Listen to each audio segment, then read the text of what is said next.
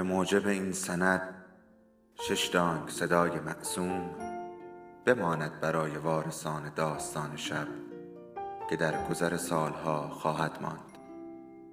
ارادتمند داستان شب.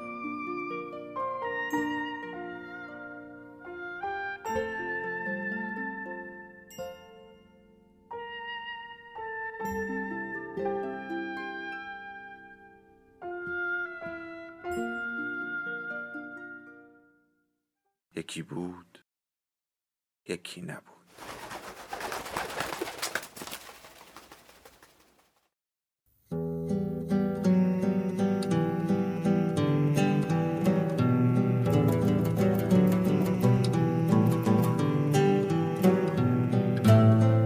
ما با قصه ها هم دیگر را به یاد می سپاریم و از نو با همان قصه ها هم دیگر را به یاد می آوریم.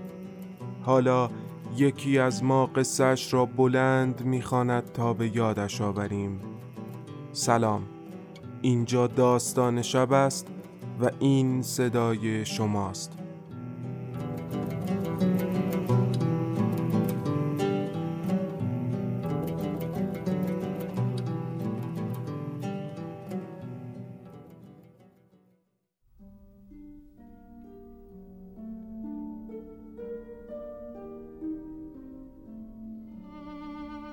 یک بعد از ظهر سرد زمستانی بود. آسمان کم کم داشت تاریک می شد. چای را دم کرده بودم و سوپ جو روی شعله در حال پختن بود. سبزیش را اضافه کردم. برای مادر چای ریختم و برایش بردم. مادر مشغول قرآن خواندن بود. نگاهش کردم. چقدر دوستش داشتم. چقدر حضورش، صدایش، حتی قدمهایش در خانه موجبات آرامش را فراهم می کرد. پدر همیشه می گوید برکت خونمون از نجوای ذکرهای مامانت میاد. به دستهایش نگاه کردم. انگشتانش نرم و آرام روی آیه ها می لغزیدند. انگار که عشق و آرامش از نوک انگشتانش به سوی قلبش روانه می شدند. اولین باری نبود که مادرم را مشغول این کار می دیدم. اما انگار در طول یک هفته که برای همیشه به خانهشان کوچ کرده بودم همه چیز مقابل چشمانم متفاوت جلوه می کرد. مادر کتابش را بست و فنجان چای را در دستانش گرفت. نگاهم کرد. لبخند پرمهری زد و گفت چه حسی داری؟ ذهن تارومتر شده؟ مکسی کردم و گفتم هنوز تصمیم قاطعی نگرفتم. خیلی باید فکر کنم. مادر جرعه از چایش را نوشید و گفت فکر کن خیلی هم فکر کن اما با آرامش و واقع بینانه. اینجا جایی نیست که بخوای احساسی تصمیم بگیری. مادر آتش شومینه را بیشتر کرد و چند تکه چوب دیگر روی شعله ها گذاشت و به رسم هر روز برایم حرف زد و با حرفهایش آرامش را به قلبم دعوت کرد. شب سردی بود. امشب دریا طوفانی بود و دل من هر شب. دست خودم نبود. یک سال در استراب و تشویش زندگی کرده بودم. حرفهای پدر و مادرم و خانه امنشان من را به شروع یک زندگی تازه تشویق می کردند. اما ذهنم ناخداگاه به دنبال جنگ حساب می گشت. هر لحظه منتظر اتفاقی بودم که آرامش نداشتم را خدشه دار کند. هر آن منتظر شکستن چیزی بودم. اما نه، اینجا خانه پدرم بود خانه مادرم بود. امترین مکان دنیا بود تا به خود واقعیم تبدیل شوم. بی هیچ ترسی. ترس. آشناترین کلمه ای که مدام در ذهنم تکرار می شود. ترس از قضاوت شدن. ترس از انگشت نما شدن. ترس از دست دادن.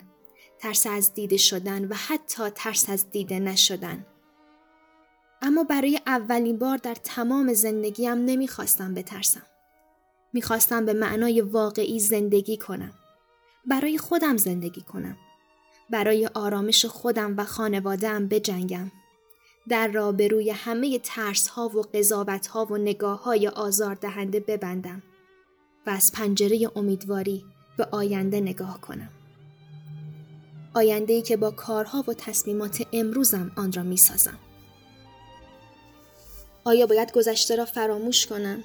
اصلا می توانم فراموش کنم؟ نه، هرگز نمی توانم. اما می توانم از گذشتم درس بگیرم. می توانم اشتباهاتم را تکرار نکنم. می‌دانم احمقانه ترین کاری که می توانم انجام دهم این است که هر روز بابت اتفاقات و اشتباهات گذشته قصه بخورم و خودم یا دیگران را سرزنش کنم. سخت است. زمان می‌برد. اما ناممکن نیست. با خودم گفتم بس کن. دست بردار از اینکه مدام در گذشته زندگی کنی. پس امروز چه؟ فردا چه؟ آینده چه می شود؟ می‌خواهی به خاطر دیروز فردا را هم از خودت بگیری؟ به خودم جواب دادم معلومه که نه. گفتم پس یک بار برای همیشه تصمیمت را بگیر و از زندانی که برایت ساخته اند فرار کن. در افکار خودم میچرخیدم که قامت راسخ پدرم را در چارچوب در دیدم. با همان اخم و لبخندی که همیشه در هم آمیخته بودند نگاهم می‌کرد. دلم برای آغوش پرمهرش پر می‌کشید. اما توان قدم برداشتن به سمتش را نداشتم.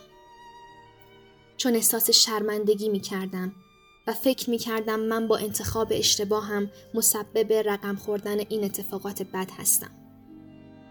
سرم را از شرمساری به زیر انداخته بودم که گرمی دستان پدرم را روی شانه هایم حس کردم. طاقت نیاوردم و غمهای یک سالم از چشمانم جاری شد. پدر بی هیچ حرفی من را با فکرهایم تنها گذاشت. انگار که می‌خواست بیشتر فکر کنم. سوالی نپرسید چون می‌دانست هنوز جوابی برای گفتن ندارم. فقط دستش را روی شانه هم گذاشت که به یاد داشته باشم تنها نیستم و چیزی مهمتر از این وجود نداشت. و من رها شدم.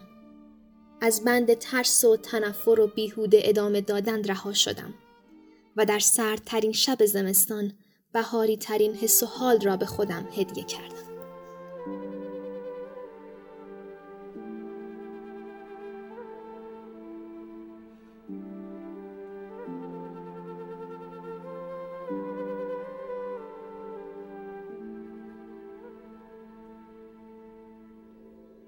داستان شب بهانه است.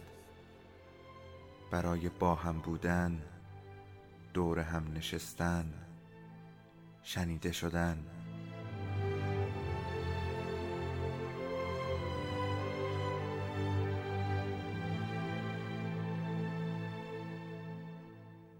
صدای افسانه ها رو میشنویم.